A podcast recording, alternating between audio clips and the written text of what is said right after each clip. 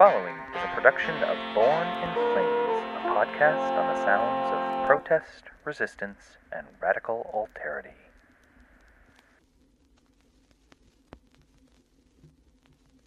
This is a show tune, but the show for it hasn't been written yet.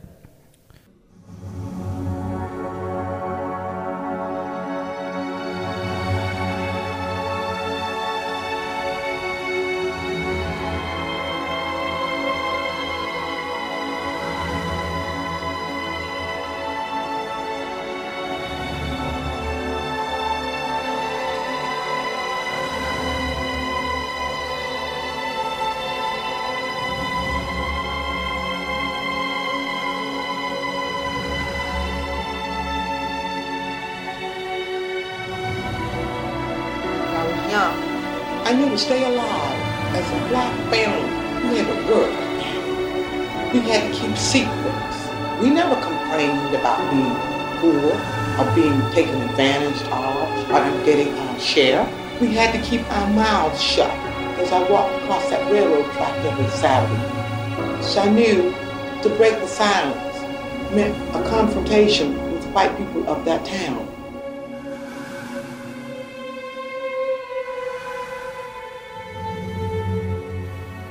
Tension within any given moment is that nobody knows precisely where in the grand narrative our day's events will fall. As optimists, we can look upon events which happen, which seem to be starkly impacting people and creating cultural waves, and think, this will be a turning point. Uh, this this will be a tipping point. And as cynics, we can say, well, we've been in this moment before, and you know, people got in a tizzy for a brief moment, and then life moved on. There's no reason to expect that this time it'll be any different. But overall, none of us know where the show is going because the show hasn't been written yet. As I start this recording, 70% of Jackson, Mississippi is without clean water. Jackson is a town in Mississippi where civil rights leader Medgar Evers was assassinated by a member of the local White Citizens Council, sort of Patriot Front or Proud Boys of their time. One of the precipitating events prompting Nina Simone to pen Mississippi Goddamn in September 1963. Jackson's population is around 85% black, a drastic shift from 1980 when the city was around 52% white. Two states over, Deep South brethren in the state of Georgia just passed a fleet of restrictive voting laws that even the president denounced as Jim Crow in the 21st century. This is the same president who uh, was a man who once collaborated with Mississippi Senator James Eastland on opposing school busing, a tool being advanced by the civil rights community to expedite desegregation. Eastland was a senator in Mississippi throughout the tumultuous 60s, during which folks like Evers were terrorized for trying to register black voters and gain access to the polls. And uh, Eastland had handbills at his rallies, which is, you know, the, the layout of the, the just like you would have at a you know Broadway show. They had these handbills that would tell you what's going to happen, um, and there were introductory paragraphs with rhetoric like, "When in the course of human events it becomes necessary to abolish the Negro race, proper methods should be used. Among these are guns, bows, and arrows, slingshots, and knives." Roughly around the same time, Roy Bryant took this advice and kidnapped and murdered 14 year old Emmett Till while he was visiting his family in Money, Mississippi. New laws have begun springing up in the wake of the January 6 Capitol riots, in which supporters of the former President Trump marched into the Capitol building with Confederate flags to try to reinstall their white supremacist leader after he lost the election. But it's clear that many of these laws are not attempts to stop hate groups from overturning small d democratic elections, but rather further attempts to outlaw protest in their existing forums.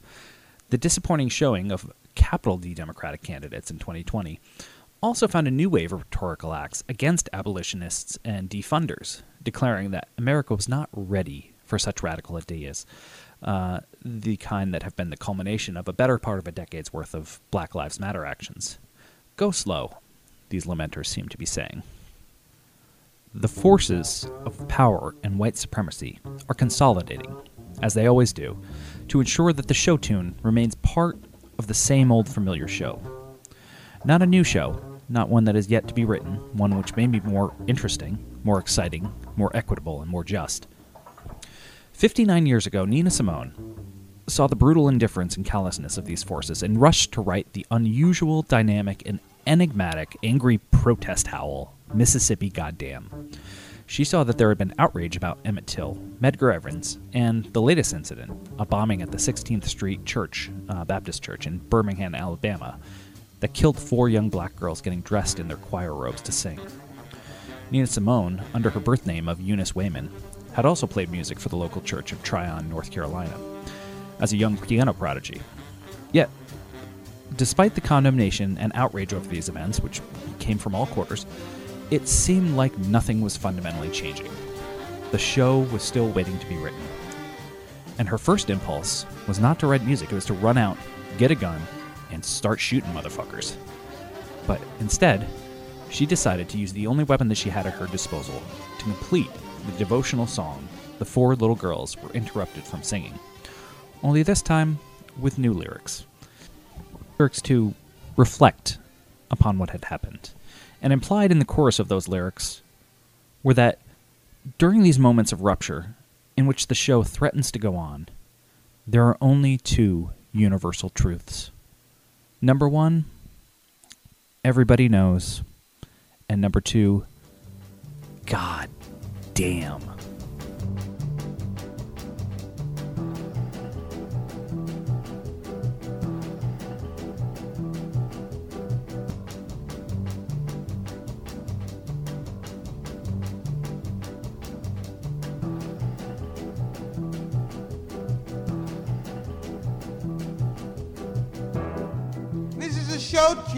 But the show hasn't been written for it yet.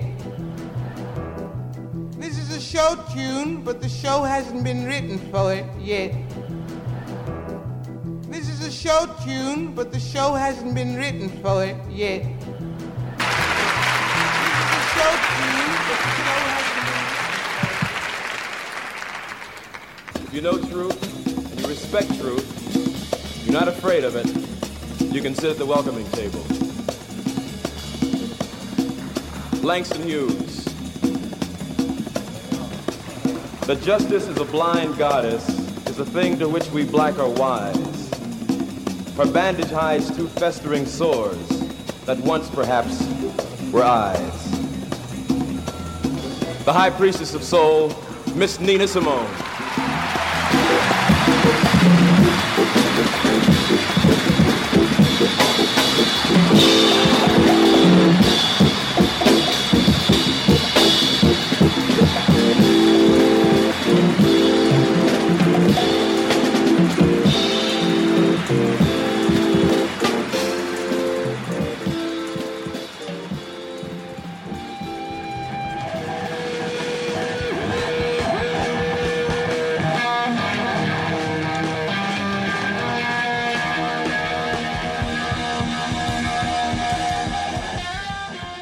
August 17, 1969, on a farm in upstate New York, the final day of the historic Woodstock Festival took place.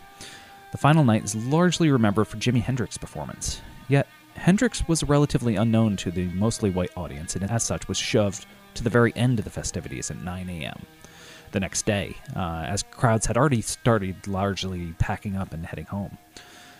Uh, campgrounds had cleared, but Jimi Hendrix played in the early morning to kind of close out the festival. Earlier in the day, actually on August 17th, that was actually the 18th, but earlier in that day, 100 miles away, Nina Simone took up the stage to fire up an incendiary set at a different music festival. It was the jazz night of the Harlem Cultural Festival, which has come to be known as Black Woodstock, an event that was organized by the black singer Tony Lawrence and exclusively featured black talent. Her most confrontational piece of the night, although most of it was pretty political, was a tune alternatively referred to as Are You Ready? or Are You Ready, Black People? It was a poem written by David Nelson of the revolutionary proto hip hop funk group The Last Poets, who at this point had yet to record an album. The crux of this song was a call to radical direct action, including, but certainly not limited to, violence. Are you ready to do what's necessary? Simone says. Or a funky percussive palette? Are you ready to kill if necessary? She asks. To which the crowd, and this is a jazz crowd, mind you, at first erupts in cheers. And then the cheers suddenly retract, perhaps unclear on whether they should be applauding this in this environment, which was being broadcast in a local New York affiliate. And also, uh, the crowd was under the watchful eye of the racist New York Police Department. But also, it's possible the crowds weren't sure what their answer was. They wanted to be motivated by the music, the call and the response of the, the singer and the audience, but they were a little unclear on where they stood because it was a little bit over a year after the assassination of Martin Luther King Jr., and it was unclear exactly what this movement was calling for and where it was headed. Are you ready smash white things? To burn buildings? Are you ready? Are you ready to build black things?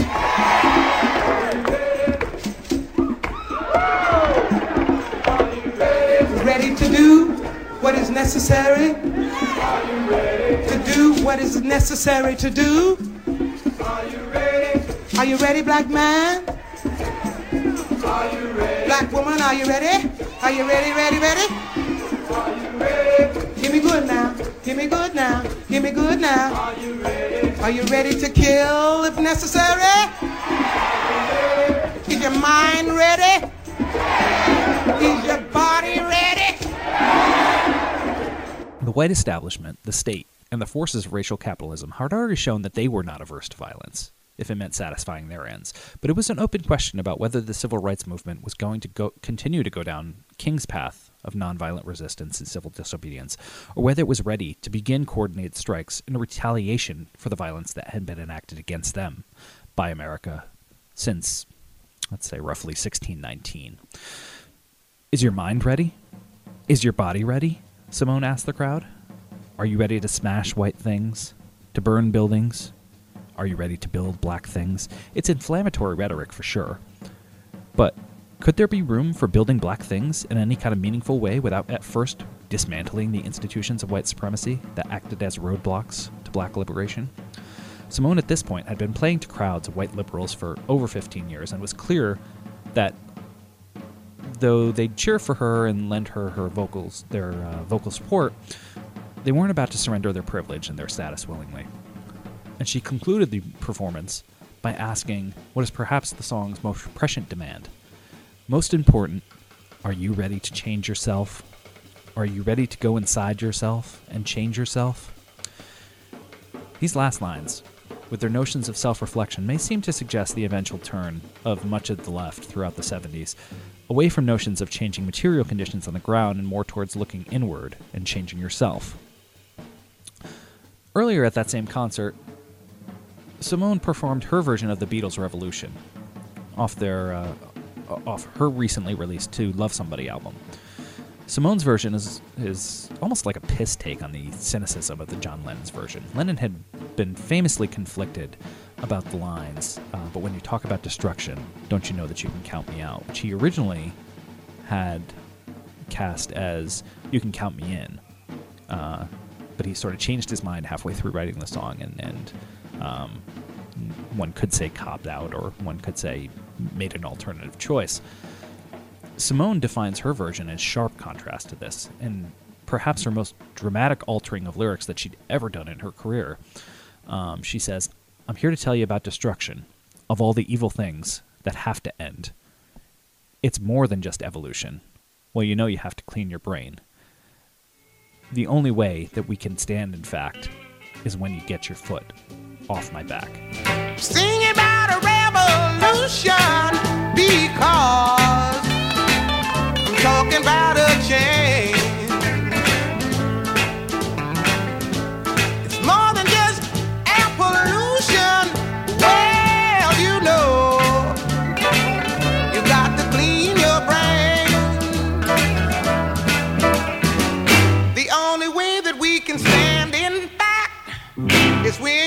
your foot off my back. Get off my back. Don't you know it's gonna be alright? Well, get back, get back. Well,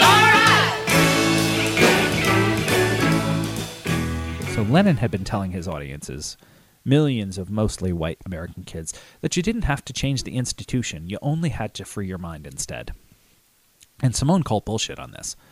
While freeing your mind could be temporarily liberating, it would be no relief from the foot that was on your back. So, why then was she now saying that the most important thing that one needed to do was to go inside yourself and change yourself? Um, that's later on in the night she says she's saying this. And I feel like what she's asking here is something akin to what's been kind of a refrain in the recent films by the British documentarian Adam Curtis, who in interviews has been saying that his films are an attempt to ask audiences, Do you really want change? Everybody knows that things are intolerable, that conditions are bad and getting worse, and we can even tell ourselves that we're ready. But are we actually ready to do what's necessary? Because the possibility of change doesn't just mean that someone somewhere will flip a switch or pass a law and things will get better. If we really want change, a big change, it also means that we might need to change ourselves in the process. And is that really what we want? Or do we want everybody else to change um, and evolve around us to catch up with us? Are we ready to change ourselves? Or do we want just want to express our dissatisfaction and then quietly go back to the world in which we're comfortable? And, and this is the, the thing that one has to go back to if you want change. If you really want to change the world, you have to tackle power. Mm. And when you tackle power, it's quite rough. And things will get quite, what's the word, iffy. and I think the middle classes might find it a bit difficult. And I remember once having a thing with you when we were talking about this, just turning to the audience and saying, well, actually, really, you talk about revolution, you talk about change. Do you really want it? It will change the world massively for you. Or do you just want the banks to be a little bit nicer? Yes. Is that it? I think And it I- And there was complete silence because actually, I do think at the moment in the West, people genuinely, they're nice, they're good, they really want change, but they want change that isn't really going to disrupt the world. And I'm not sure that's really possible. In her autobiography, I Put a Spell on You, Nina Simone stated that black women didn't know what the hell they wanted because they were defined by other things that they didn't control. And until they had the confidence to define themselves, they'd be stuck in the same place forever. What Simone is describing here is essentially the notion of double consciousness, the idea promulgated by Frederick Douglass that oppressed people always contain within them not only their own consciousness as an individual based around their own thoughts and experiences, but also a separate consciousness, one that is constantly aware of the gaze of the other. A consciousness that is modeling its behaviors, attitudes, and even internal desires on the expectations and valuations of a domineering power structure. Double consciousness can be used as a system of control, making one consistently aware or of uh, how un or undervalued they are in society, and choosing their steps wisely. At worst, it's a phenomenon that crushes confidence and holds back one's rightful anger against the ways the ideology of white supremacy persists through both deliberate choices and unintentional bias. At best, it can be a survival mechanism that helps one avoid the fate of so many others who've been made an example. You know, don't wear a black hoodie in a white neighborhood. Don't talk back to the police. Don't walk alone at night. Smile. Be agreeable. Let that stupid joke slide. Be sure to be, you know, one of the good ones. In Jordan Peele's film, Get Out, Daniel Kaluuya's character, Chris Washington, manages to fend off an attack by a white liberal family who want to appropriate his identity by transferring their white consciousness into his black body. And he evades this fate, not only by his sly and cool awareness of the rules of polite bourgeois society, but also his suspicion that the black characters he meets seem to lack that lingering double consciousness. It's fine. I wasn't trying to snitch. Snitch. Rat you out. Tattletale. Yeah. Oh, don't you worry about that. I can assure you, I don't answer to anyone. Right. All I know is sometimes, but if there's too many white people, I get nervous, you know?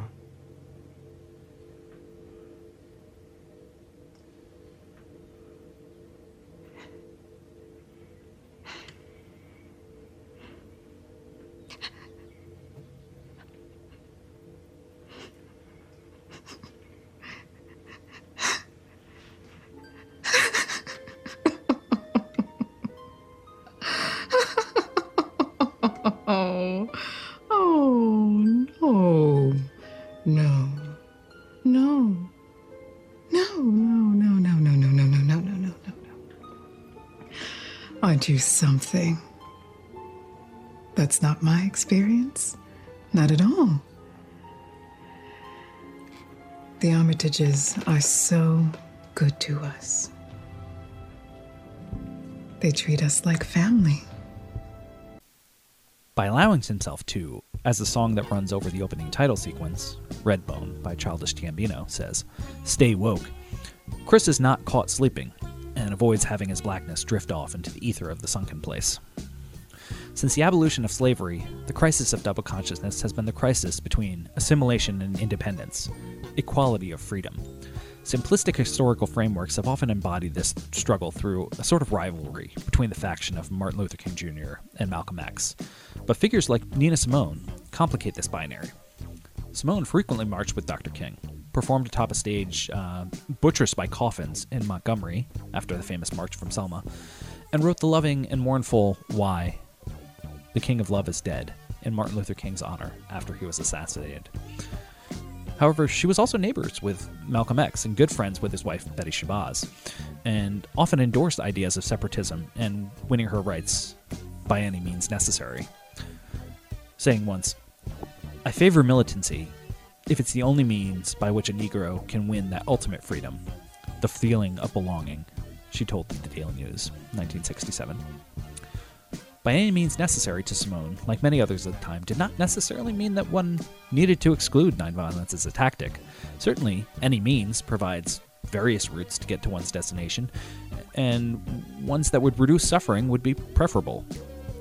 However, when Simone looked upon the sheer brutality of the white majority and their apparatchiks in the state, that being law enforcement, segregationist politicians, secret intelligence services that spied on and targeted Simone herself and a number of her friends, and even the uncaring white moderate.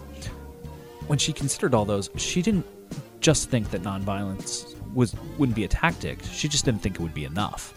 And the assassinations that took place throughout the 60s and 70s bore that theory out for her.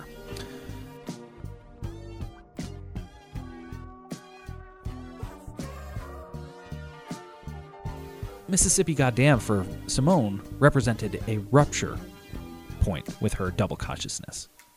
Simone had not necessarily been apolitical prior to 1964 when the song was commercially released. She was a precocious child who mastered the piano as a toddler, skipped ninth grade, and would nevertheless become valedictorian. But as such, she was uh, she was also treasurer of her school's NAACP chapter when she was only 16 years old. And it was through this that she would meet the radical poet Langston Hughes, who would later write a review of her first album for the black newspaper The Chicago Defender that was reprinted on the back of her Don't Let Me Be Misunderstood EP. And in that review, he compared her to Brendan Behan, Jean Genet, LeRoi Jones, Bertolt Brecht, Raw Eggs, Billie Holiday, St. Francis, John Donne, and Mort Sahl. Langston Hughes died, he told me many months before, he said, Nina, keep on working till they open up the door. One of these door days when the doors are open wide. Make sure you tell them exactly what's happening so they'll have no place to hide. So I'm telling you, oh, I'm telling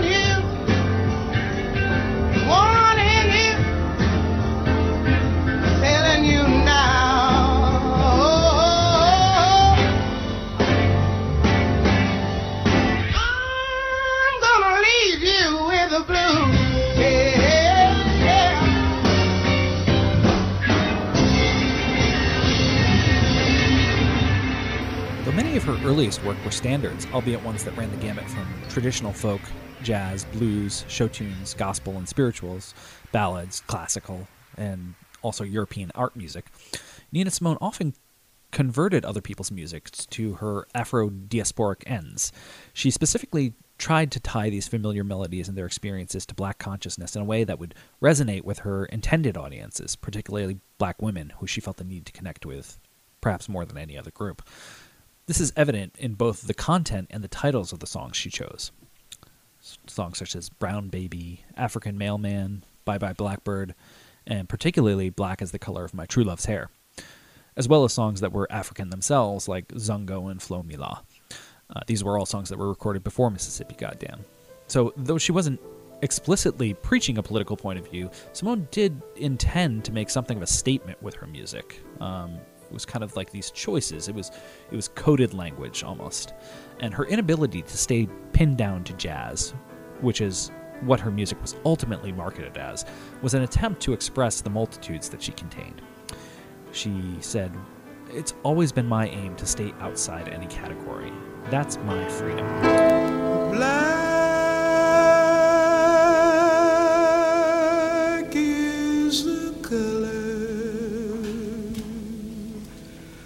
of my true love's hair. His face so soft and wondrous fair.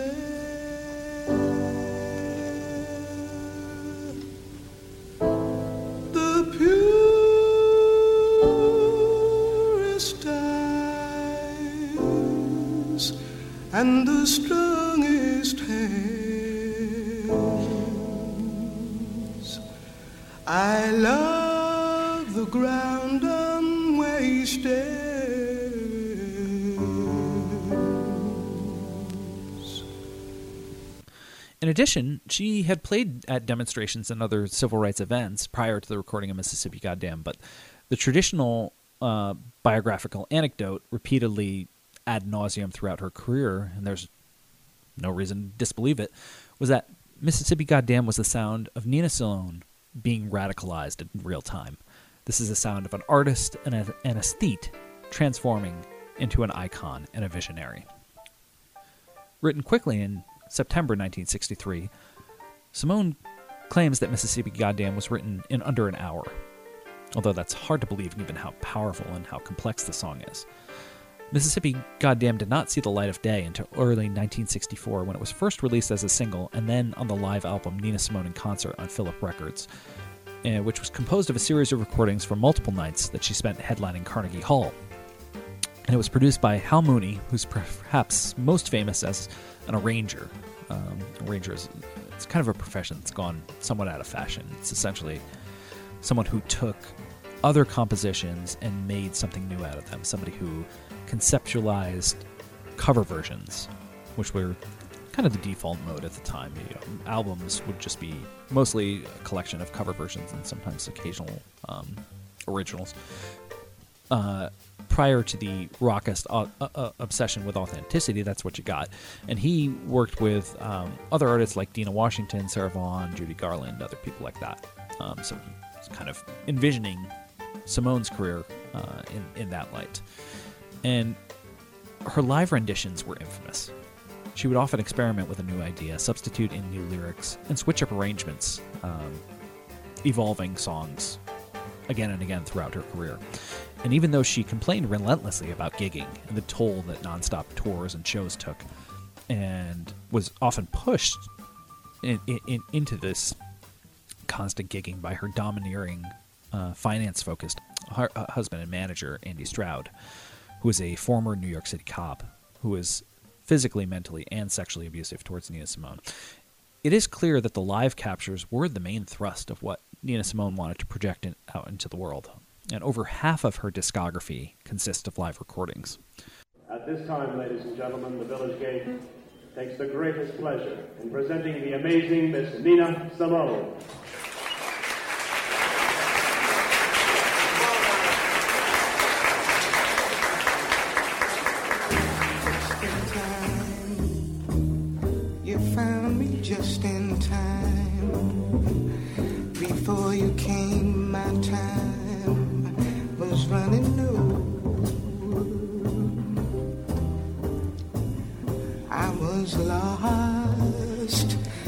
The glues and dots were tossed.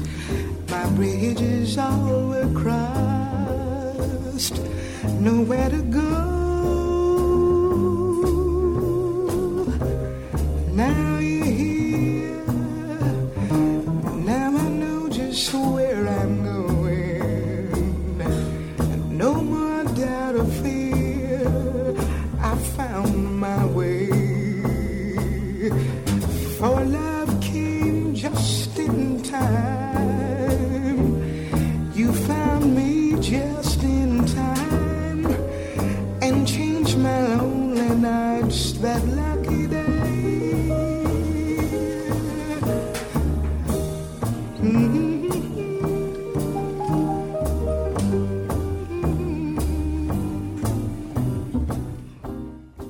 Mississippi Goddamn is unique, in fact, in, in that it was only ever released in live renditions.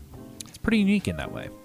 There are plenty of other popular songs whose most famous rendition is a live recording. You can think of songs like Peter Frampton's Show Me the Way, um, Bob Marley's No Woman, No Cry, Cheap Trick's I Want You to Want Me, Johnny Cash's Folsom Prison Blues, but each of those also has sometimes a lesser known studio equivalent circulating out there somewhere. There's a few other songs that sort of apply if you take something like Nirvana's uh, rendition of Leadbelly's Where Did You Sleep Last Night, um, or his their, their version of David Bowie's Man Who Sold the World, which were both performed on MTV Unplugged, but these are not these are kind of one-off covers and they're posthumous ones as well. So they're not quite in the same league. And who knows whether the band would have recorded studio versions had Cobain uh, stuck around a little bit longer.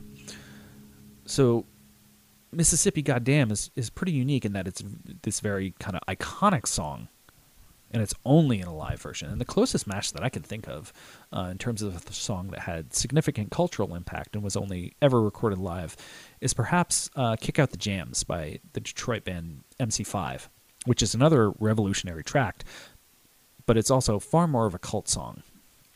And the MC5's manager, John Sinclair, was actually one of the founding members of the White Panther Party, which was founded in response to uh, Black Panther Huey Newton's call for white supporters of the movement to form solidarity groups that could be mobilized in tandem with Black Panther calls for action, uh, sort of akin to uh, Fred Hampton's attempts to build a rainbow coalition.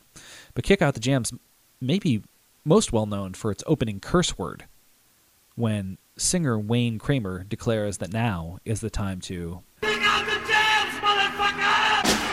Swearing is no stranger in popular music. As far back as the 1920s and 1930s, singers like Lucille Bogan, under her surname Bessie Jackson, can be heard saying things that could almost make Cardi B blush. Now fucking was a thing that would take me to heaven. I'd be fucking in the studio till the clock strike eleven all day. Daddy shave 'em dry. I would fuck you, baby, honey, I'd make you cry. Now your nuts hang down like a damn bell clapper, and your dick stands up like a steeple.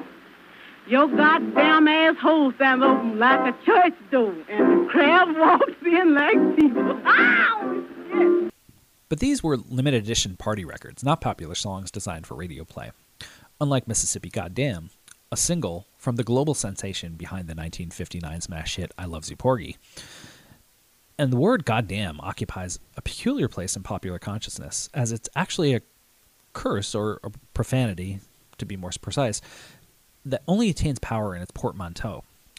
As the late night talk show host Steve Allen proclaimed pri- prior to Simone playing the song in September of 1964, if I may speak of this entirely without passion, the first word is God, and the second word is damn.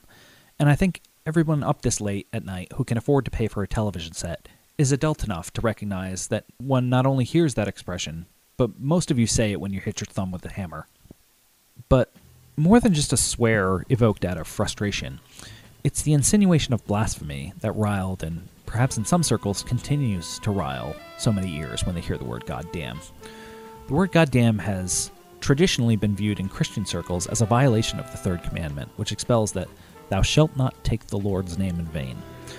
Although Nina Simone was not the first person to use the word in a song, she was the first that I can identify to put it in the name of a single.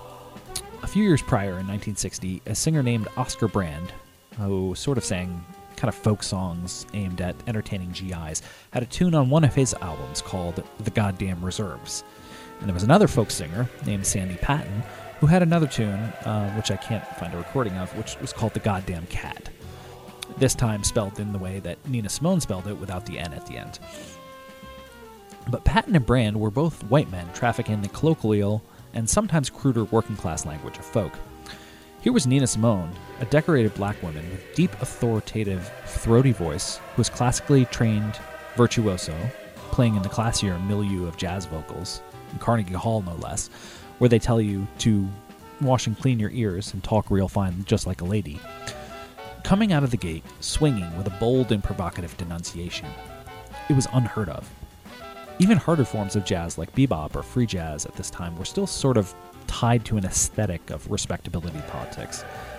Musicians were encouraged to look a certain way, dresses in suits and ties like they were on their way to church, speak with perfect elocution when addressing white audiences and the white music press.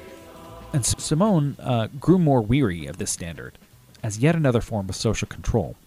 As the 60s bore on, she even got more temperamental and even confrontational with her audiences. And there's hints of this in the banter surrounding the recording of Mississippi Goddam that wound up on Nina Simone in concert, which we'll go into in a bit. But one of her first firing shots against the Gray Flannel Suit Society came in the form of what Daphne Brooks calls Nina Simone's legendary cursing song. As could be expected, Bible Belt radio stations banned the song, including even some black radio stations. And boxes of promos that were sent out to the stations were returned to the record company with the records broken in half so that nobody could hear them. Sleeves of the single couldn't even print the proper title, and instead said on the sleeve Mississippi, asterisk, at sign, exclamation point, exclamation point, question mark, asterisk, at sign, exclamation point, comma. The name of this tune is Mississippi Goddamn.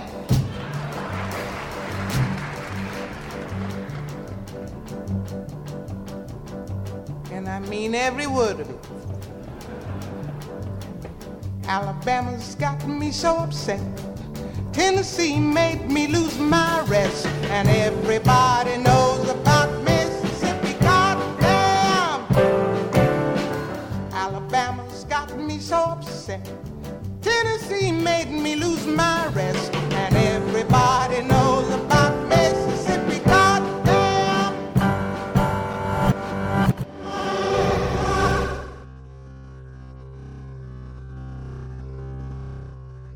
I was actually surprised in researching this podcast how many primary sources from this time, in fact, did print the title of the song, because I still remember radio and MTV bleeping the word goddamn on songs like Marilyn Manson's Get Your Gun, whose opening line is Goddamn, y'all right. When I was a teenager. And in fact, a 2009 NPR story found that even then, the word was still too hot for prime time, with CBS and NBC still not permitting the word to be said on the air at that point. This seems a bit more archaic now, but it's still a pretty deeply held belief among the evangelical community, 10 years later on, from the NPR piece and a Washington Post article on Trump's frequent re- use of the word goddamn, said it many, many times, there's a megachurch pastor, uh, Reverend Robert Jeffress, who says, I think it's offensive to use the Lord's name in vain. I can take just about everything else except that. So that that's the one thing that about Trump that he, you know, fucking never mind. And I think that it's in this condoning of the tyrannical reign of white supremacy that we can encounter the crux of Mississippi Goddam's power, and always leave it to a white Southern preacher to perfectly demonstrate that notion of bad faith. Because, of course, folks, we're not overly concerned about Nina Simone saying a curse word. Just as these same bewildered minds weren't outraged over Megan and Cardi saying wet ass pussy, or Lil Nas X riding a stripper pole to hell to grind on the devil, or even black athletes disrespecting a flag. It was about black folks being insufficiently deferential when white authority established the rules for propriety for them, being told when to sit and when to stand and when to go slow. Don't tell me, I'll tell you. Me and my people just about do. I've been there, so I know. Keep on saying, go slow.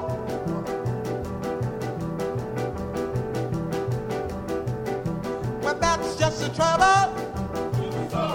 Washing the windows, picking the cotton. You're just plain rotten.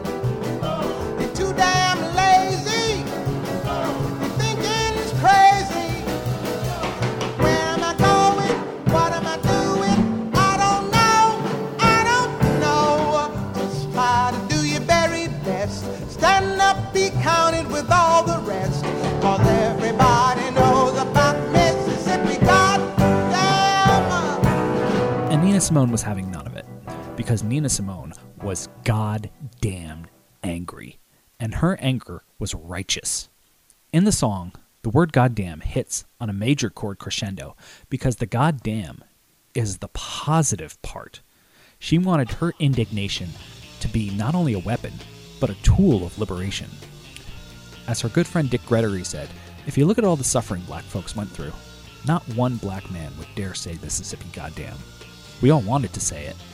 She said it. Mississippi Goddamn was not only the sound of Nina Simone being radicalized, it was the sound of her kicking down the door to let other people become radicalized too. She was asking black America, and white America for that matter, do you really want change?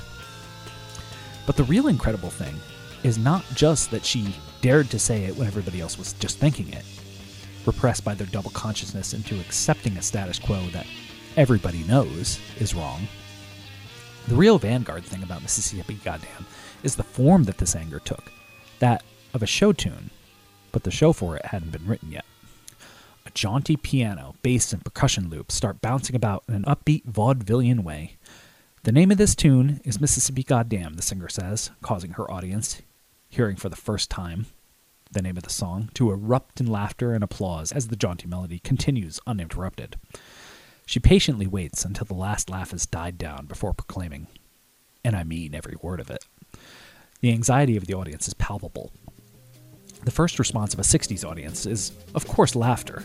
The music seems to be offering clues about the comedic nature of the tune. What comedic series of errors or manners or slapstick might precipitate a song to be entitled with this bout of naughty language? An unrequited love? A series of regrettable moments? Just to evoke the name of Mississippi in the 1960s, seems to evoke the specters haunting the present from that era. But they wouldn't necessarily be fresh on the minds of audiences back then, for whom there was an alienation between the arts, meant for entertainment and distraction and spectacle, and the bloody arena of politics. This was still Hays Code America. The Best Picture winner in 1964 was My Fair Lady, about the transformation of a rough and tumble girl who washed and cleaned her ears and turned into a lady while the Tony went to Hello Dolly, about a quirky matchmaker who finally lands a man herself. Surely the sonic stage that was set did not suggest a morose, fiery condemnation of state sanctioned acts of white domestic terrorism and a rollout of grievances from deep within the heart of an oppressed race. But Simone was living out the double consciousness on stage. A respectable singer given center stage at Carnegie Hall, but still a second class citizen, forced to eat at separate lunch counters, attend separate schools, it's not until about two thirds of the way through the song that she even acknowledges that laugh that she received when announcing the title. In the process, evoking a sort of geographical tour of civil rights abuses, slavery, dogs chasing down protesters, school children sitting in jail, constant fear of death, and even loss of religion. After this, she pauses for a breath and says, Bet you thought I was kidding, didn't you? I bet you thought I was kidding, didn't you? Picket lines, school boycotts. They try to say it's a communist plot. All I want is equality for my sister, my brother, my people, and me. Yes, you lied to me all these years. You told me to wash and clean my ears and talk real fine, just like a lady, and you'd stop calling me Sister Sadie. Simone has said the biggest musical influence on Mississippi Goddamn was Bertolt Brecht and Kurt Weill's Moon Over Alabama, sometimes known as the Alabama Song, uh, from the German play The Rise and Fall of the City of Mahagonny, probably best known from the Doors version. She saw the two songs as inextricably linked, uh, so inextricably linked that she was even known to combine them in performances uh, such as this infamous performance from 1984. Lord have mercy on this land of mine. We all gonna get it in due time. I don't belong here, I don't belong there. I've even stopped believing in prayer. This song, as you know, is written by Nina Simone. It's very much like 1932, in which at that time uh, Bertolt Brecht and Kurt Weill wrote another song called Moon Over Alabama. In fact, they wrote several songs from Mahagonny. But there isn't time to do them all. What we're going to do is combine Mississippi Goddamn with uh, Moon Over Alabama. Show us the way to the next whiskey bar. Don't ask why, you know why. But we must find the next whiskey bar. For if we don't find the next whiskey bar, I tell you must die. I tell you must die. I tell you, I tell you, I tell you we must die. Oh, moon of Alabama. We now must say goodbye. We've lost our good old mama and must have whiskey. You know why? Don't ask why. For moon of Alabama, we now I must say goodbye. We've lost our good old mama. Our good old mammy and must have whiskey, you know why. Show us the way to the next little dollar, don't ask why, you know why. For we must get some money, for if we don't get any money, I tell you must die, I tell you must die, I tell you, I tell you, I tell you we must die. Alabama's got me so upset. The whole damn thing's making me lose my rest. Everybody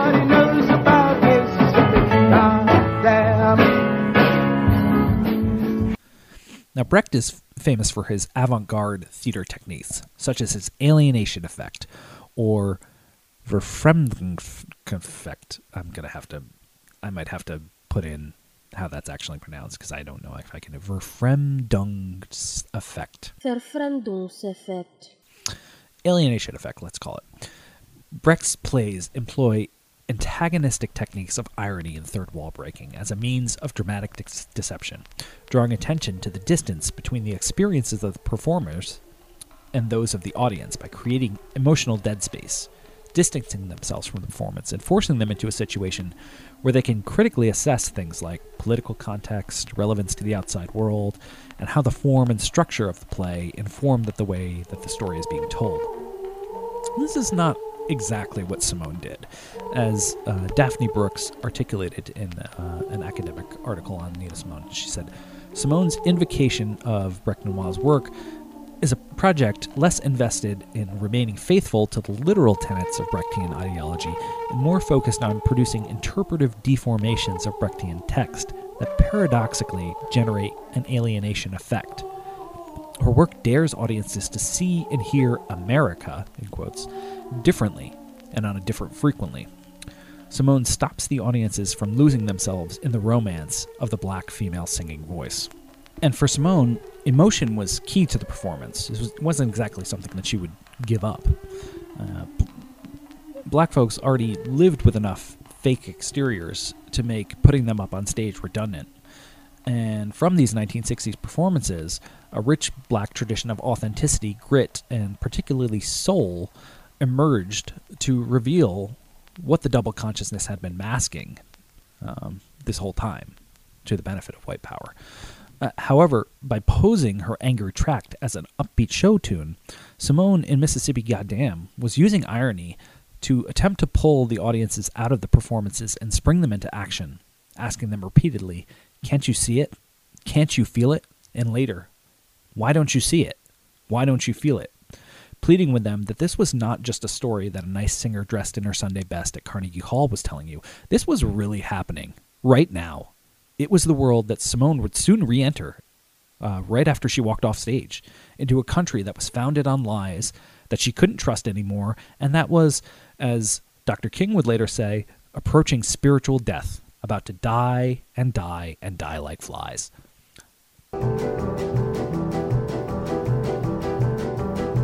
Oh, but this whole country is full of lies. You all gonna die and die like flies. I don't trust you anymore. You keep on saying, go slow. Go slow. Well, that's just the trouble segregation, mass participation, unification.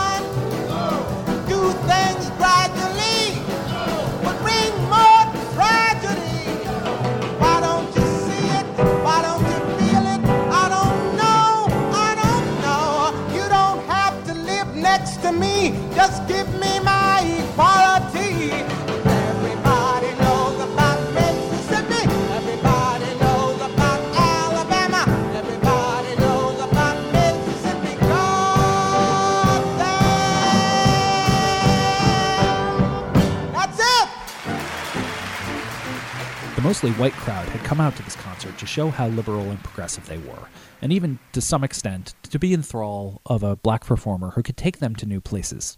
They could even cheer her on, giving her support by saying that they too were fed up with the pace of change. But then, they would pack up their things and head home.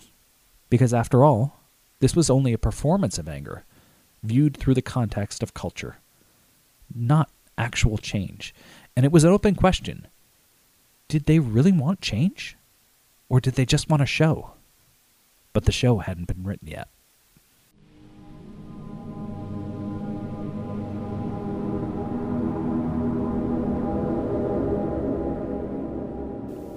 As I mentioned before, Nina Simone got famously temperamental with her audiences. And at times she would say that a certain song she was playing was only for the black members of the audiences. When she was unhappy with the sound, she would walk off stage altogether and not return. This was far from a managed presence, as most people would define it. And some of this can no doubt be attributed to issues that were outside of the musical arena her tumultuous marriage, her undiagnosed bipolar disorder, etc. But in interviews, she also expressed a kind of frustration about the nature of concert performances, which she saw as a kind of cat and mouse show, a bit of spectacle combined with musical tricks for an easily dazzled audience who could be manipulated into cheering on whatever you instructed them to go for. But when the lights went off and the show was over, things went back to the way they were. And that was just the trouble. Too slow. At the behest of her dear friend Lorraine Hansberry, author of A Raisin in the Sun, Simone took Mississippi Goddam on the road, and it became a sort of unofficial anthem of civil rights marches and demonstrations. Hansberry had personally reached out to Simone and asked her what she was ready to do for the movement. Hansberry was part of a downtown Greenwich Village scene of artists, authors, playwrights, and poets that Simone had fallen in with. Folks like James Baldwin, Amiri Baraka, Hazel Scott, and of course, Langston Hughes. When Simone says in Mississippi Goddam that picket lines, school boycotts, they try to say that it's a communist plot, she is of course speaking about the bad faith attacks to paint the movement for equal rights in conspiratorial alliance with the Soviet Union. For their part, the Soviets did try to ally with the oppressed people of the United States in, in a way, uh, to both spread communism abroad and to shine a light on the hypocrisy of America's so called advanced system of justice. And for some time, uh, especially in the 30s, this this did have some import with the Soviets, but as time went on and uh, you know Stalin kind of had all these abuses that were coming to light, and this was in tandem with the sort of draconian effects of the Red Scare. Um, membership in the CPUSA, the Communist Party of the United States, had uh, drastically been reduced, and basically the word communism became its own kind of curse word in and of itself, uh, that which dare not be named in polite society. And the black population, under the leadership of Martin Luther King Jr., SNCC, and others, uh, tried to distance themselves from communism so that they could gain credibility among a white power structure that was in the grips of Cold War hysteria. Still, many of the organizers and collaborators were variously aligned with the radical left, and even King himself, in private conversations, um, and certainly in the rhetoric of his later speech, seemed to identify as a democratic socialist. Still, these somewhat secretive alliances and alignments couldn't have been far from Simone's mind as she became radicalized by Hansberry and her new friends. In her autobiography, Simone wrote that although Lorraine was a girlfriend, we never talked about men or clothes or other such inconsequential things when we got together. It was always Marx, Lenin, and revolution. Real girls' talk. Lorraine was most definitely an intellectual and saw civil rights as only part of the wider racial and class struggle, Lorraine started off my political education, and through her, I started thinking about myself as a black person in a country run by white people, and a woman in a world run by men. And here's Lorraine Hansberry speaking about this in the early 60s. Can't you understand that this is the perspective from which we are now speaking? It isn't as if we got up today and said, you know, what can we do to irritate America? You know, it's because that since 1619, Negroes have tried every method of communication, of transformation of their situation, from petition to the vote, everything. We've all we've tried it all. There isn't anything that hasn't been exhausted. Isn't it rather remarkable that we can talk about a people who were publishing newspapers while they were still in slavery in 1827? You see, they've been doing everything, writing editorials, Mr. Wechsler, for a long time. Uh, you know, and now the charge of impatience is simply unbearable. I would like to submit that the problem is that yes, there is a problem about white liberal. The problem is we have to find some way with these dialogues to, to show and to encourage the white liberal to stop being a liberal and become an American radical. Since we closed on a peculiar note for the break, that I, for one, would like to identify my position. Uh, radicalism is not alien to this country, neither black nor white. And we have a very great tradition of white radicalism in the United States. And I've never heard Negroes boo the name of John Brown. Likewise, even though Simone herself never seemed to hitch her wagon to a specific ideology, Baldwin, Hughes, Baraka, and Scott were all at one time affiliated with either socialism or communism. Hazel Scott was dragged before the House of Un American Activities Committee for her support of Benjamin Davis's run for New York City councilman in the 1940s. Um, Davis was a black man who was sent to prison for five years, along with 11 others, under the Smith Act, which was a bipartisan attempt to root out all communists from holding public office under the, just the most specious of terms. And Hughes had written in communist journals as a young man, at one time even publishing the poem A New Song, which ended with the following lines of optimism Revolt, arise, the black and white world shall be one. The workers' world, the past is done. A new dream flames. I committed crime, Lord, of needing crime of being hungry and poor. I left the grocery store, man, breathing when he caught me robbing his store. Holding steady right there while I hit it. Well, I reckon that ought to get it. Been working,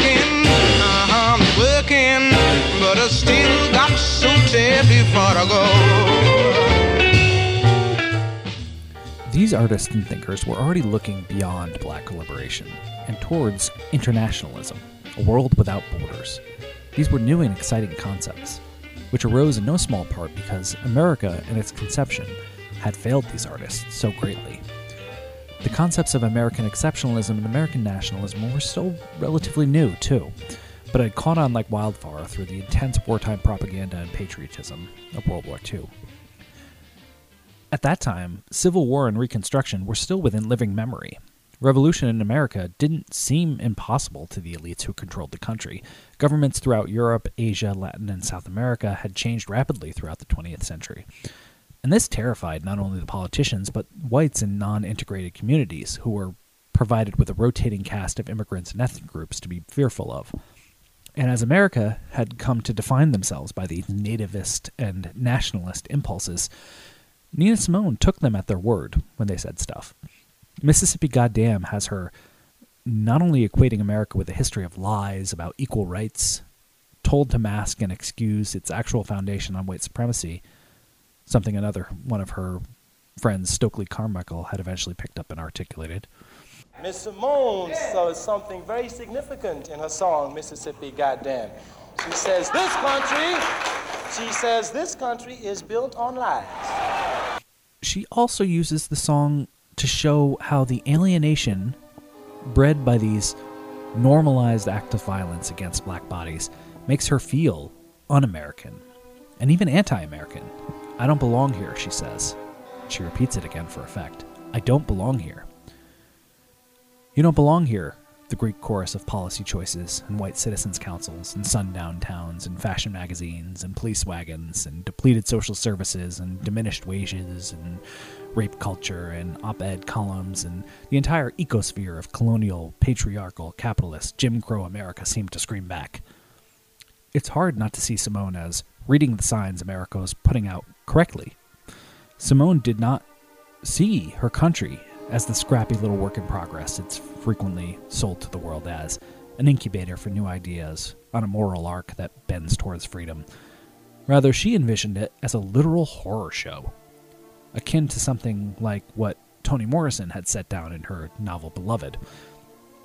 The death spasms that shot through that adored body, plump and sweet with life, Beloved might leave, leave before Sethe could make her realize that worse than that, far worse, was what baby Suggs died of, what Ella knew, what Stamp saw, and what made Paul D tremble that anybody white could take your whole self for anything that came to mind.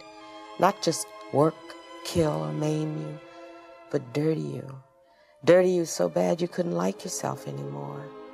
Dirty you so bad you forgot who you were and couldn't think it up.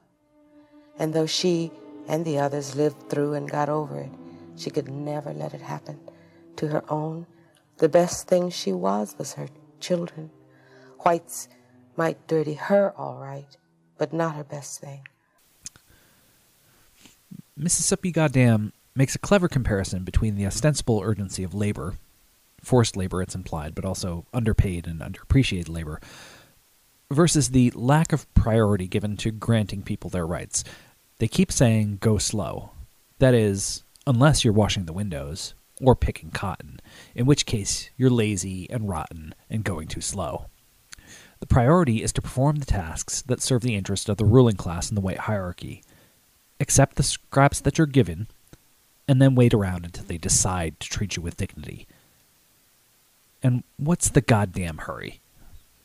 Now, I would like to mention one or two ideas that uh, circulate in our society, and they probably circulate in your society and all over the world uh, that keep us from developing the kind of action programs necessary to get rid of discrimination and segregation.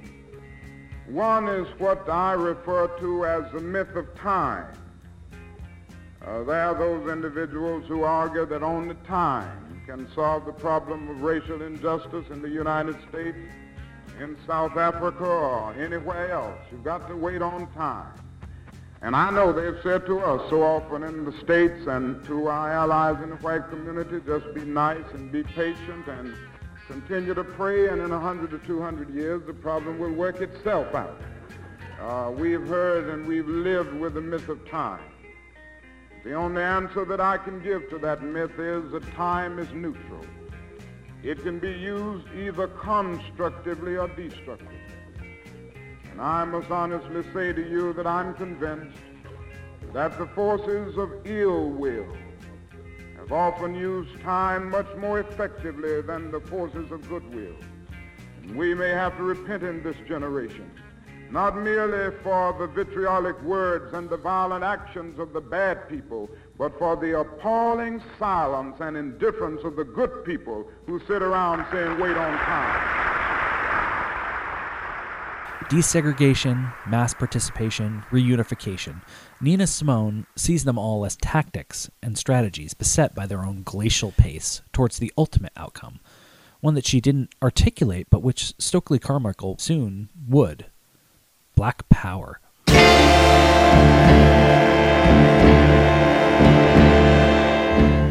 The chorus of Mississippi Goddam comprises a mini tour of the South to summon the outrage around some of the frictions taking place around there. Alabama has her so upset. This, of course, is the infamous bombing of the 16th Street Baptist Church in Birmingham, um, a city which was nicknamed at the time as Bombingham by how frequently it was targeted by acts of terrorists. This bombing was carried out by four members of the KKK, who set off 19 sticks of dynamite and killed four little girls and injured about 20 other people. The church itself was a popular meeting site for activists who were passing through um, the area and trying to make headway on desegregation or voting rights or things like that. And most people are aware of this event. It's it, it's a fairly popular one in civil rights history. Um, and they've heard of the four little girls, Addie Mae Collins, 14 years old, Cynthia Wesley, 14 years old, Carol Robertson, 14 years old, and Carol Denise McNair, 11 years old.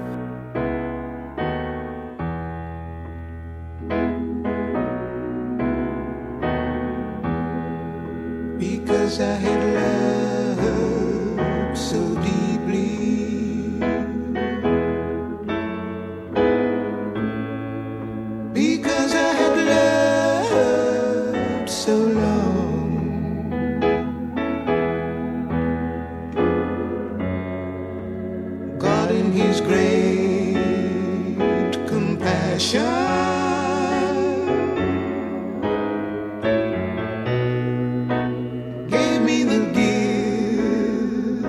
of song.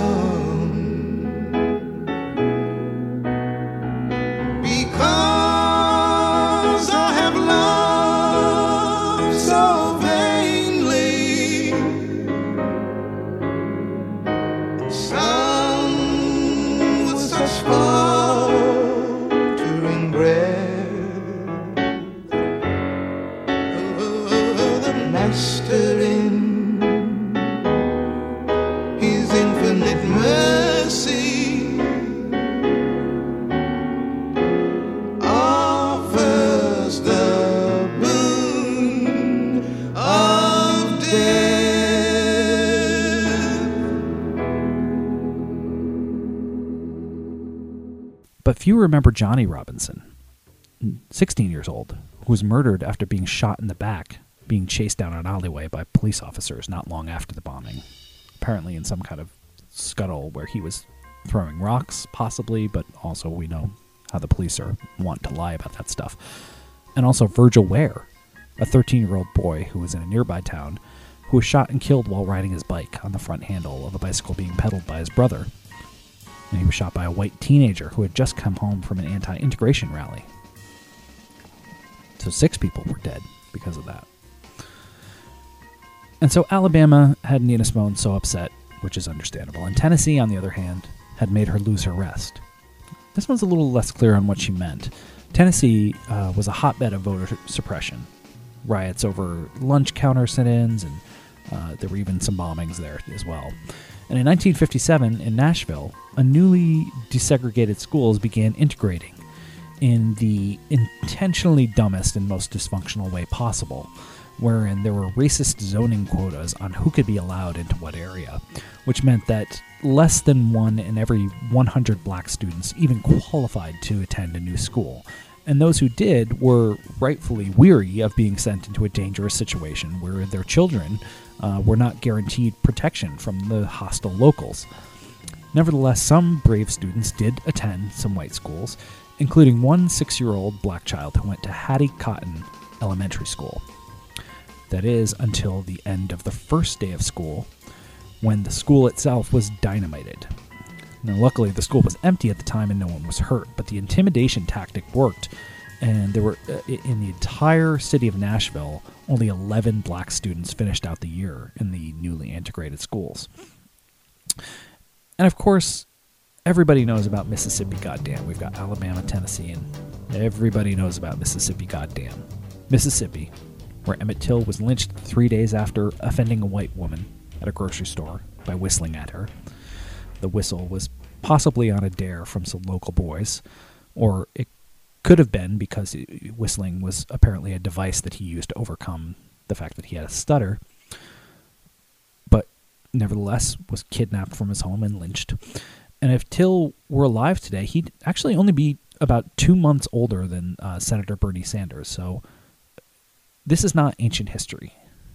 And this is Mississippi, where Medgar Evers was shot to death by anti integrationists, where police had not responded to previous attempts on his life, such as uh, a car attempting to mow him down in front of his NAACP office, or a Molotov cocktail that was being thrown into his house. Evers himself had worked for several years on a high profile case to integrate black student James Meredith into the University of Mississippi, which was eventually successful. Simone mentioned the case of Meredith on her Steve Allen appearance as one of the events that inspired her to write the song.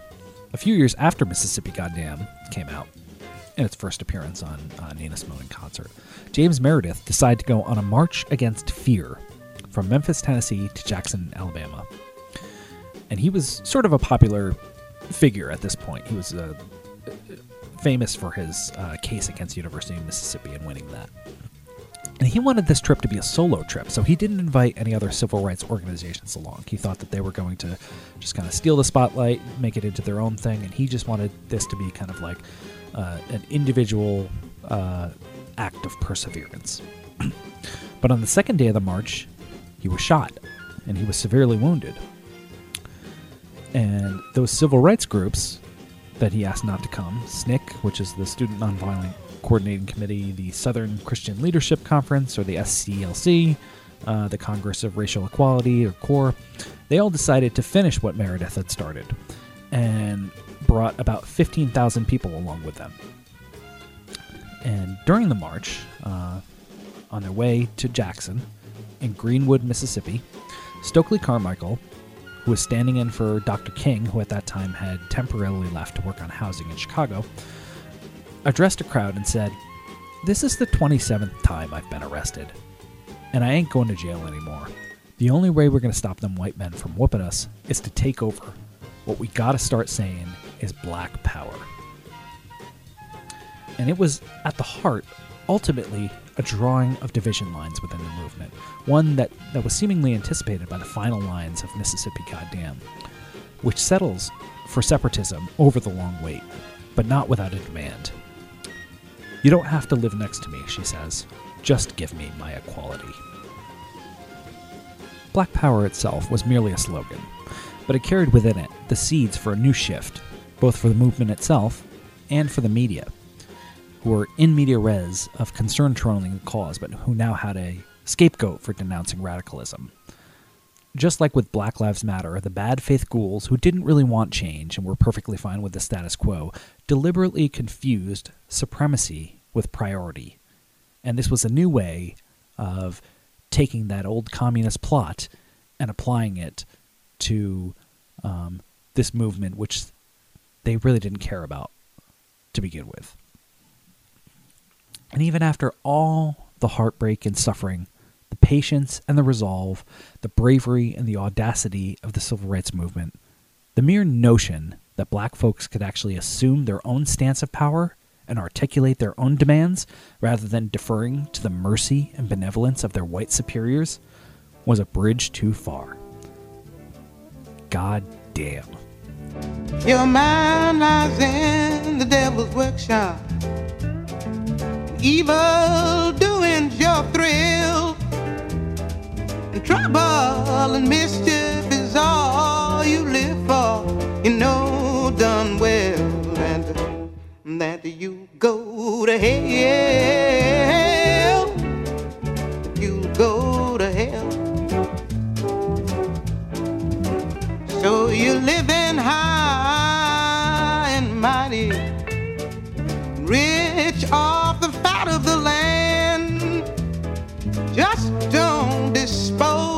your natural soul, cause you know done well that you'll go to hell.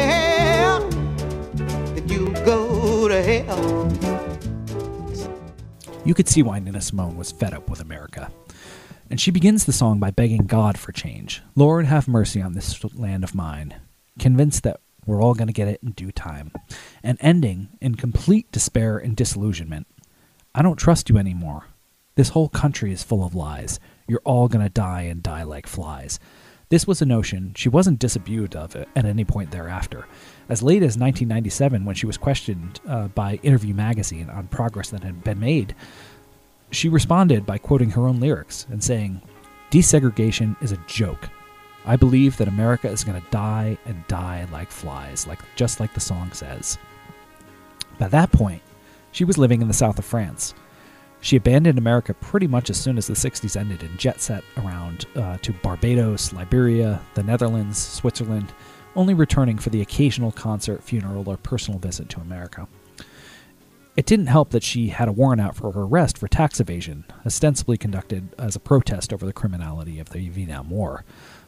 But she never masked her contempt for the country that had killed and abused so many of her friends and allies. I don't like America, she once said. I never did. I think they'll sell themselves, their souls, and their brothers and sisters, and their mothers for money. And prejudice there is so insidious and subtle. In a 1970 piece for Redbook, Maya Angelou wrote Nina Simone represents the eternal artistic enigma. Her personality contains contradictions of gigantic proportions. She is that consummate performer who practices and sharpens, honing her craft to a piercing point. But in personal appearances, she displays an aura of considered apathy. She's woven into her work all the soul learned truths of pain and joy, yet she's known by many to be unsocial and ungiving in personal contact. Nina Simone is able to stand on, upon a shadowed stage, take in all light, and then return that luminescence to her audience in opulent, pulsating rays. At other times, and with no seeming reluctance, she rejects the audience, rejects their physical fact, rejects their loyalty, rejects their devotion. What formed this puzzle? What further convolutes this complexity? America! So Nina Simone says, and her inflection carries centuries of oppression and deferred dreams. America is itself a contradiction. Her sinewy fingers knit dark patterns in the air as she explains that history. Black history, lives for her in the urgency of today, the past being the very alive parent of the future. She is loved or feared, adored or disliked, but few who have met music or glimpsed into her soul react with moderation. She is an extremist, extremely realized. She woman, she drink coffee, she drink tea, and then go home. She lime woman, she lime woman, dressed in green, wear silk stockings with golden seams.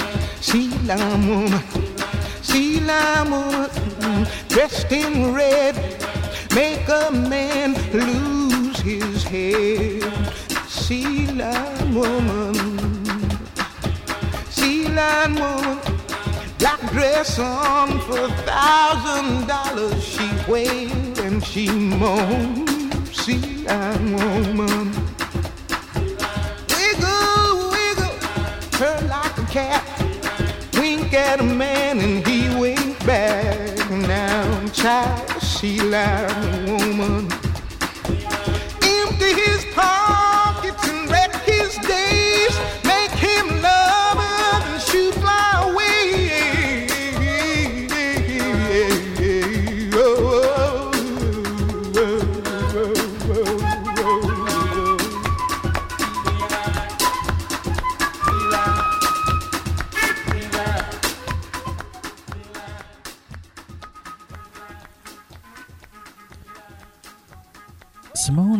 Abandoning of country in her song corresponds to her lapse in faith.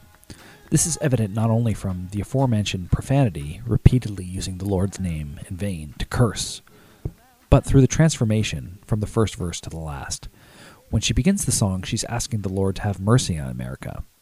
And when she declares that the stress and anxiety of living under this level of duress may be too much, she asks, Somebody say a prayer. Somebody, mind you, not necessarily her. Whoever's prayer seems to work. Thoughts and prayers. But by the end of the song, she's even stopped believing in prayer.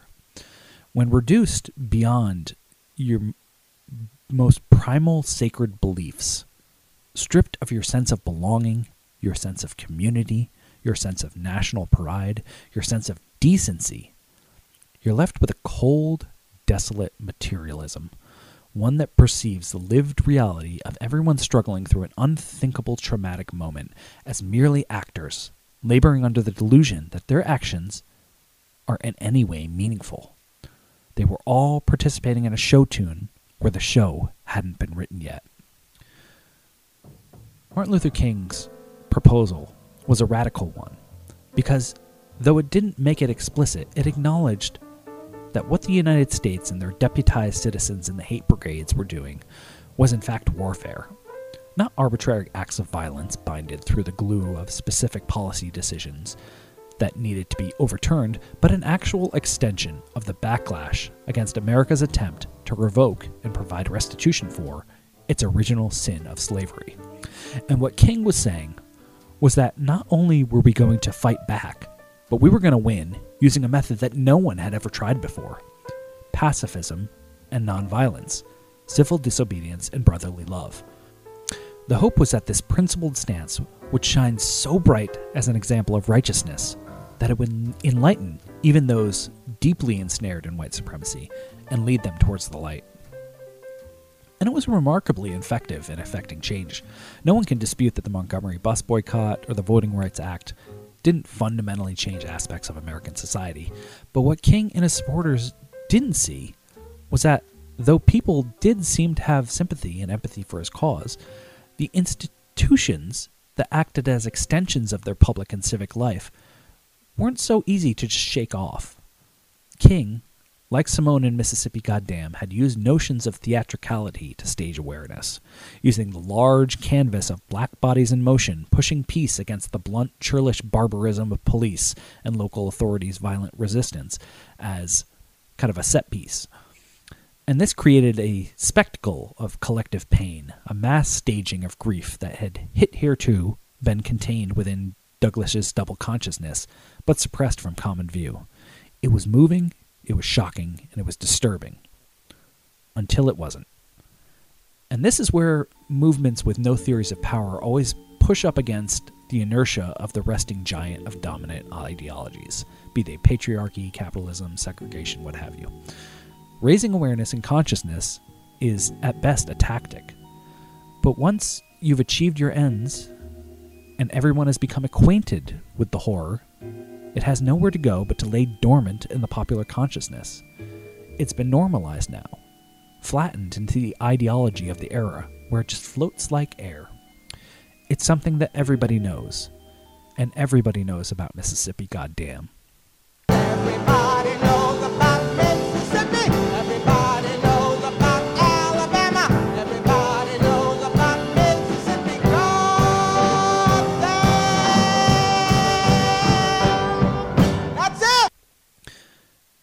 performing her song around the country, Nina Simone would insert the news of the day into the lyrics of Mississippi Goddamn, like, like they were Mad Libs.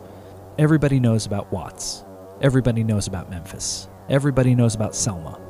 Everybody knows about Ronald Reagan. One could hear this echoing into the present. Everybody knows about Sandy Hook. Everybody knows about Ferguson.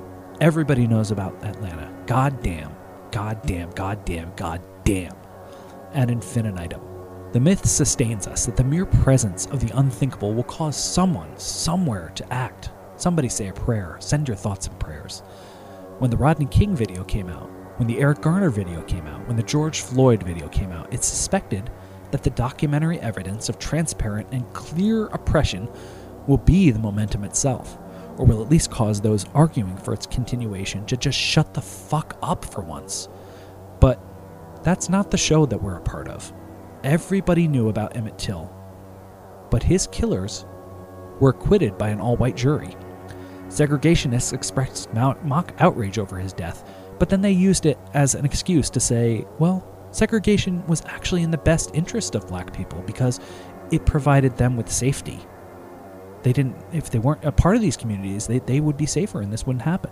And then they twisted the words of his mother, who was seeking a settlement out of the uh, states, by using a quote that said, Mississippi is going to pay for this, by saying that that actually meant that blacks were planning a tax on the white citizenry.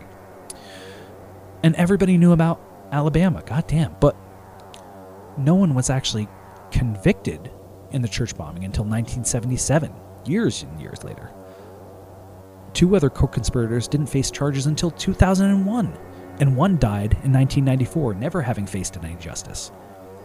Two years after the explosion in um, Birmingham, J. Edgar Hoover was handed evidence, supported by his own agents and local police, who are not exactly the ideal bastions of human rights, that strongly suggested that these four men were the ones who did the crime. The ones that eventually we kind of know are the ones that did it. And what Hoover did was he blocked investigation into the crimes. And instead, he sent Martin Luther King Jr. a note asking him to kill himself. God damn. Late in his career, the singer Leonard Cohen, whose Suzanne uh, song Simone had covered, exhorted on the same subject, singing of an untenable, unsustainable present that everybody knows about, but no one is prepared to do anything about. Everybody knows that the dice are loaded. Everybody rolls with their fingers crossed. Everybody knows is over. Everybody knows the good guys lost. Everybody knows the fight was fixed. The poor stay poor, the rich get rich. That's how it goes. Everybody knows.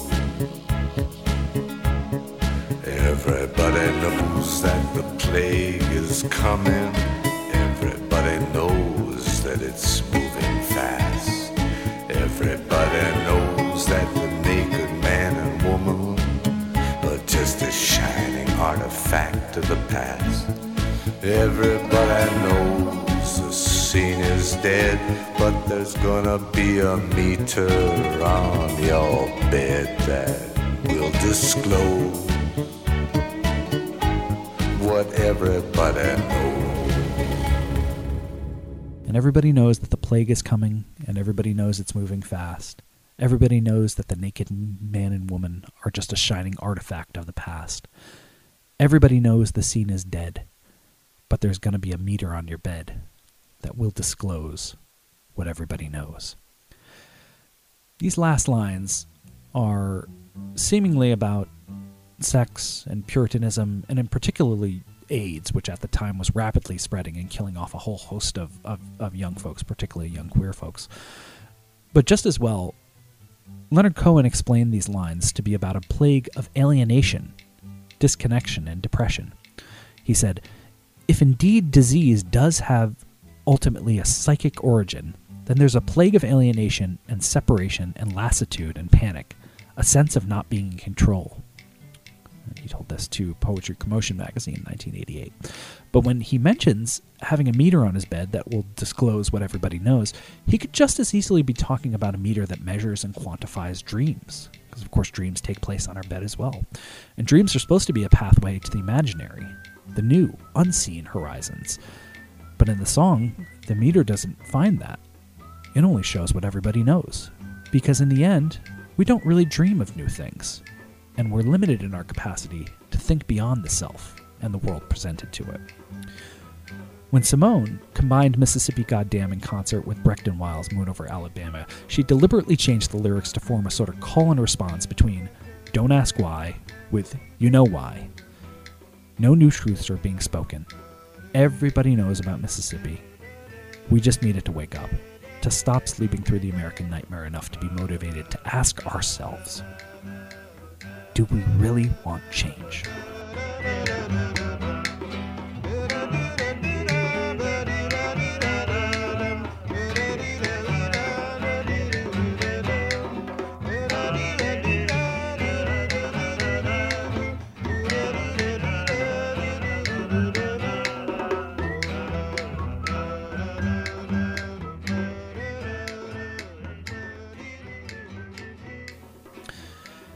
2008, Barack Obama was well on his way to becoming the first black president, a truly historic feat that many thought would never come to pass. His reign was to come after a tumultuous eight years under George W. Bush, a president whose high approval ratings had begun to crumble after a paltry and insufficient response to Hurricane Katrina.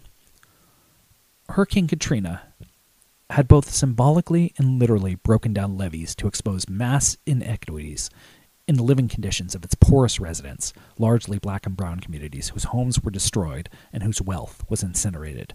And as Bush prepared to exit, a financial meltdown was showing pretty much the same thing across the entire country. Everybody knows about Katrina. Everybody knows about the housing crisis. And Obama was running on a soaring rhetoric about hope and change, adopting the slogans from the civil rights movement, such as, We are the ones we've been waiting for, he had the momentum of the entire country behind him. But Obama had a problem. Somebody close to him had said the word goddamn. And the United States of America government, when it came to treating her citizens of Indian descent fairly, she failed.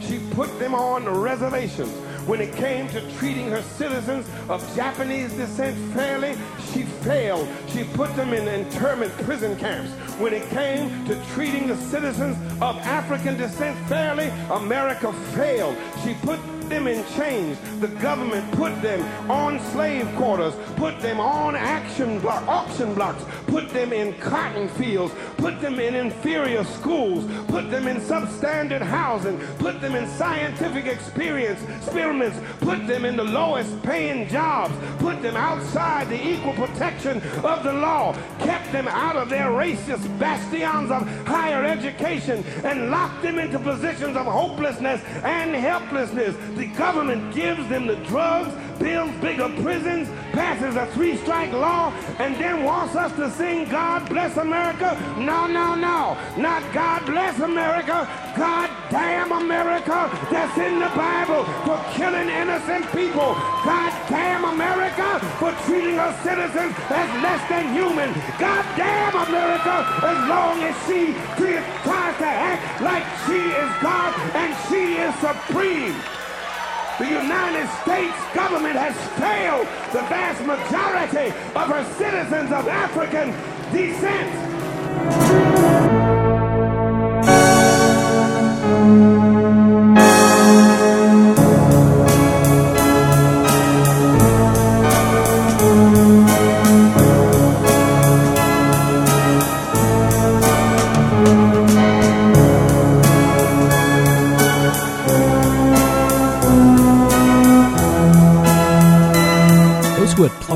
Footage of Obama's former Reverend Jeremiah Wright were obviously acting in bad faith, there's no question about that. Little of what Wright had preached had been inaccurate or even controversial, but the conclusion was not to say, everybody knows, and pat the country on the back for the progress that we had made. Instead, he said, Goddamn America. America's full of lies and we're all going to die and die like flies.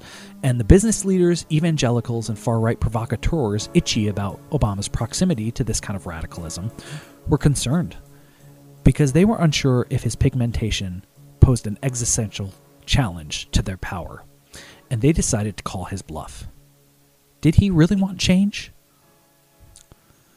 Or was he merely just dangling a worm in front of people to push some mild reforms that ultimately wouldn't upset the balance of power.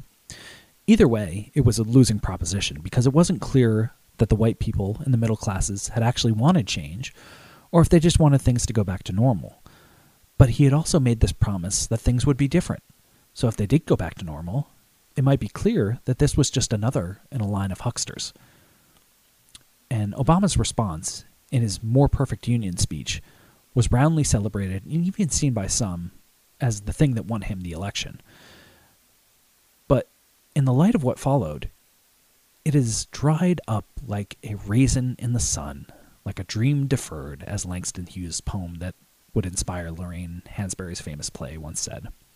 On the other end, we've heard my former pastor, Jeremiah Wright, use incendiary language to express views that have the potential not only to widen the racial divide, but views that denigrate both the greatness and the goodness of our nation, and that rightly offend white and black alike. But the remarks that have caused this recent firestorm weren't simply controversial. They weren't simply a religious leader's efforts to speak out against perceived injustice. Instead, they expressed a profoundly distorted view of this country, a view that sees white racism as endemic and that elevates what is wrong with America above all that we know is right with America. Obama refused to fully dismiss Wright, but pretty much did so in all but name only. He equated Wright's diagnostics of American injustice to his white grandmother making ethnic stereotypes, and he positioned his own role uh, as mediator, a third way, if you will, between the crazy firebrands of passion on both sides who needed guidance, an adult in the room to tell them when to speak and when to sit down. One of the earliest debacles in Obama's presidency involved the black scholar Henry Louis Gates, who was arrested for attempting to break into his own home by a racist white police officer. The officer was clearly in the wrong on this occasion. It was pretty much open and shut, black and white. But nevertheless, Obama summoned a beer summit to try to bridge the divide between the two parties. And this accomplished nothing but made for nice headlines and resembled a theatrical staging of change. And this would become emblematic of the racial tensions that would define his late presidency, with the dysfunctional institution of policing and mass incarceration colliding time and time again with petty and non existent crimes of unarmed black folks, costing them their lives. And now everybody knows about Trayvon Martin, Tamir Rice, Sandra Bland, Eric Garner, Philando Castile, Alton Sterling, Walter Scott, Ezell Ford, Michael Brown, and countless others. God damn. The Congressional Black Caucus, many of whom had been active in the 60s and 70s civil rights marches, too became some of the major voices that were telling Black Lives Matter to go slow. Finally, black folks were in a position of power in the country, but was it anything resembling black power? Or had they just been assimilating to the existing white power structure, trying to scramble as many concessions as they were able to in the process? And did they really want change? Or had they become comfortable enough that the lies that America had told them over and over again either now had the ring of truth or just weren't audible anymore. Dr. King had died in a less favorable spot with the public than he had been in since he started marching. And he was now beginning to move beyond civil rights and speak more about the evils of American imperialism and capitalism. But now, he's little more than a Hallmark holiday. Some dude who dreamed a dream Republicans with Blue Lives Matter flags in their front yards can wag about sans irony to admonish anyone reacting against the gale force of state violence to say, How dare you? Or they hurt their own cause, or go slow to anybody that might be reacting in any kind of angry or temperamental way. And if King is an amusement park attraction, Simone is now just a needle drop. According to TuneFind.com, she's been used in over 230 TV shows and film needle drops, which is not to mention the many commercials that her music has also appeared in. In fact, Obama himself, the guy who put Timothy Geithner and Rahm Emanuel in his cabinet, put Sinnerman on no less than three of his publicly released playlists. Telling. And if what everybody knows remains constant, why do they constantly need a spotlight to see them? Awareness is always rising because it's always simultaneously sinking. Because everybody knows about Mississippi Goddamn, but nobody knows about Nina Simone. Everybody knows I Have a Dream, but nobody knows about Martin Luther King Jr. The history of radicalism is constantly being buried at the same time that it's being dug up to deal with the next goddamn thing. It's buried because it allows those who do not really want change to perpetuate the myth of time, so they can tell us to go slow and wash and clean our ears, and to just try and do your very best and stand up and be counted with all the rest. But radical thinking, and particularly radical action, is the only thing that's ever forced progress to not yield its demands to time, because the demand for change is a radical proposition. Are you ready to do what's necessary? Are you ready to change yourself to meet the demands of the moment? This is a show tune, but are you ready to be the one who decides how the show is going to end?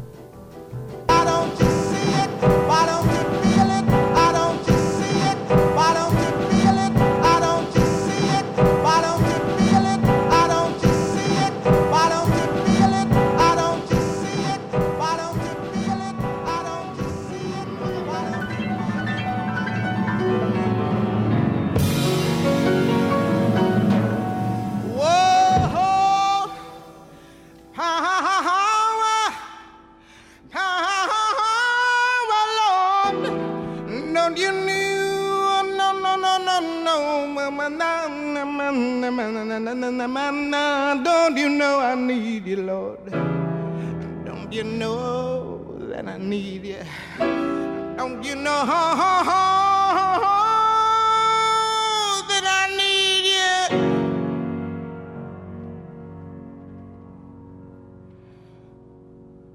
How much?